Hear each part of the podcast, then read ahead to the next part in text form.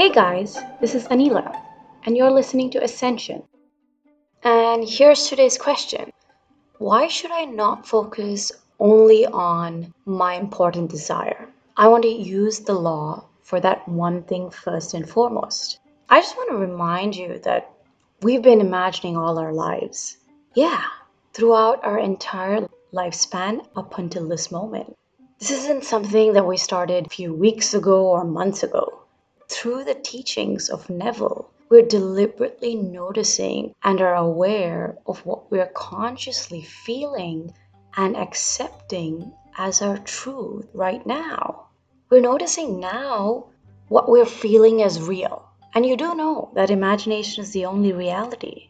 I personally imagine up and know that every desire is already in my life as and when they arise, which means I live in the end and accept my desires as being real in my imagination before I see the evidence of it, as soon as I get that desire. So my state of being dictates what desires arise at any given moment. For me, focusing on important desires is based on survival. That's not really living. There's no requirement to survive when what I really want is to feel alive. And none of this is about effort or trying or making sacrifices. But what surviving does, surviving is all about making ends meet. Surviving is about recognizing an end, which is the desire, as a need. Surviving is about focusing on living from the end of the desires that you need. And we're often obsessed about those important desires when we're surviving. Surviving leads me to fall in and out of my chosen state frequently. Surviving causes me to dig up the seed of my desire often and then replant it again and then dig it up. Surviving is when I live half truths, when I'm searching all over the internet for different techniques, thinking, okay, this one technique is going to work. Or surviving is about when I play with these multiple techniques and hoping that, okay, I'm sure, I'm sure this is it. This is going to work. Surviving causes me to feel convinced that I have what I want one minute and then frantically rely on my physical senses and causes me to falter. And then I fall off the wagon. And that's when I start searching and asking myself, so where is it? Where is it now? I mean, surviving is an addiction. If that's what I've been doing most of the time with my imagination, a little while ago, I used to be in a victim state, negative thought cycle, or overthinking until I chose to deliberately notice and consciously create, only realizing I was getting addicted to creating consciously based on importance or needs. But I brought that to my attention and changed my experience of creating something deliberately based on requirements or needs in my life. I changed that into something that feels fun. That's what made a huge difference. You know that really bumpy ride that finally leads you to the manifestation that you want? That usually comes from a place of surviving. Surviving is about how you experience life when you have intermittent faith in the operant power that you are. This isn't to place judgment on what state I am in or what state you are in or what state you have been in.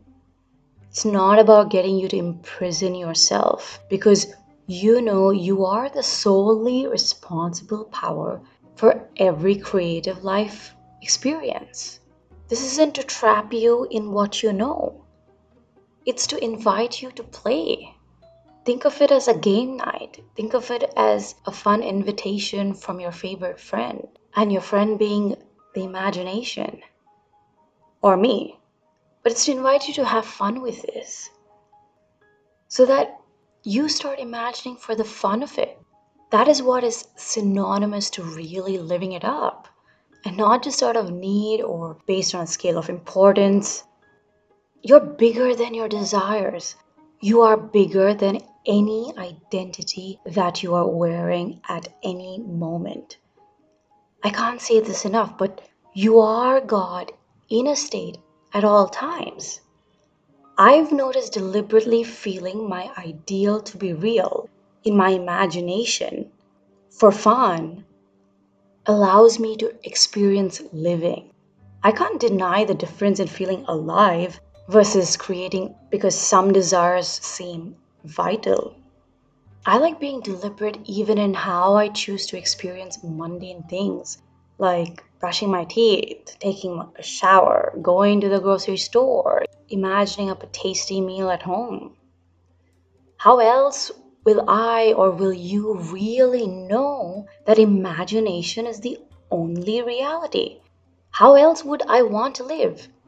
You tell me, how would you actually want to live? How can you see the physical world for what it really is? It's a mere shadow of everything you've been imagining up until now. So just breathe deeply, you know, loosen up a little. Create a single scene using the tones of reality that implies your wish has been fulfilled. And as quickly as you want, you get to move into that state of knowing and owning that you now have whatever it is that you're desiring no matter how big or small they are. So watch how you are drawn to act, to read, to speak, to move, and interact with your physical world as a result of this new state or identity. Just for fun, I want you to tell me how you're imagining right now. If you enjoyed this short discussion, leave a comment at the Vibe Project. And if you have any questions, don't hesitate to ask. Until next time, this is Anila. Keep imagining and live in the end.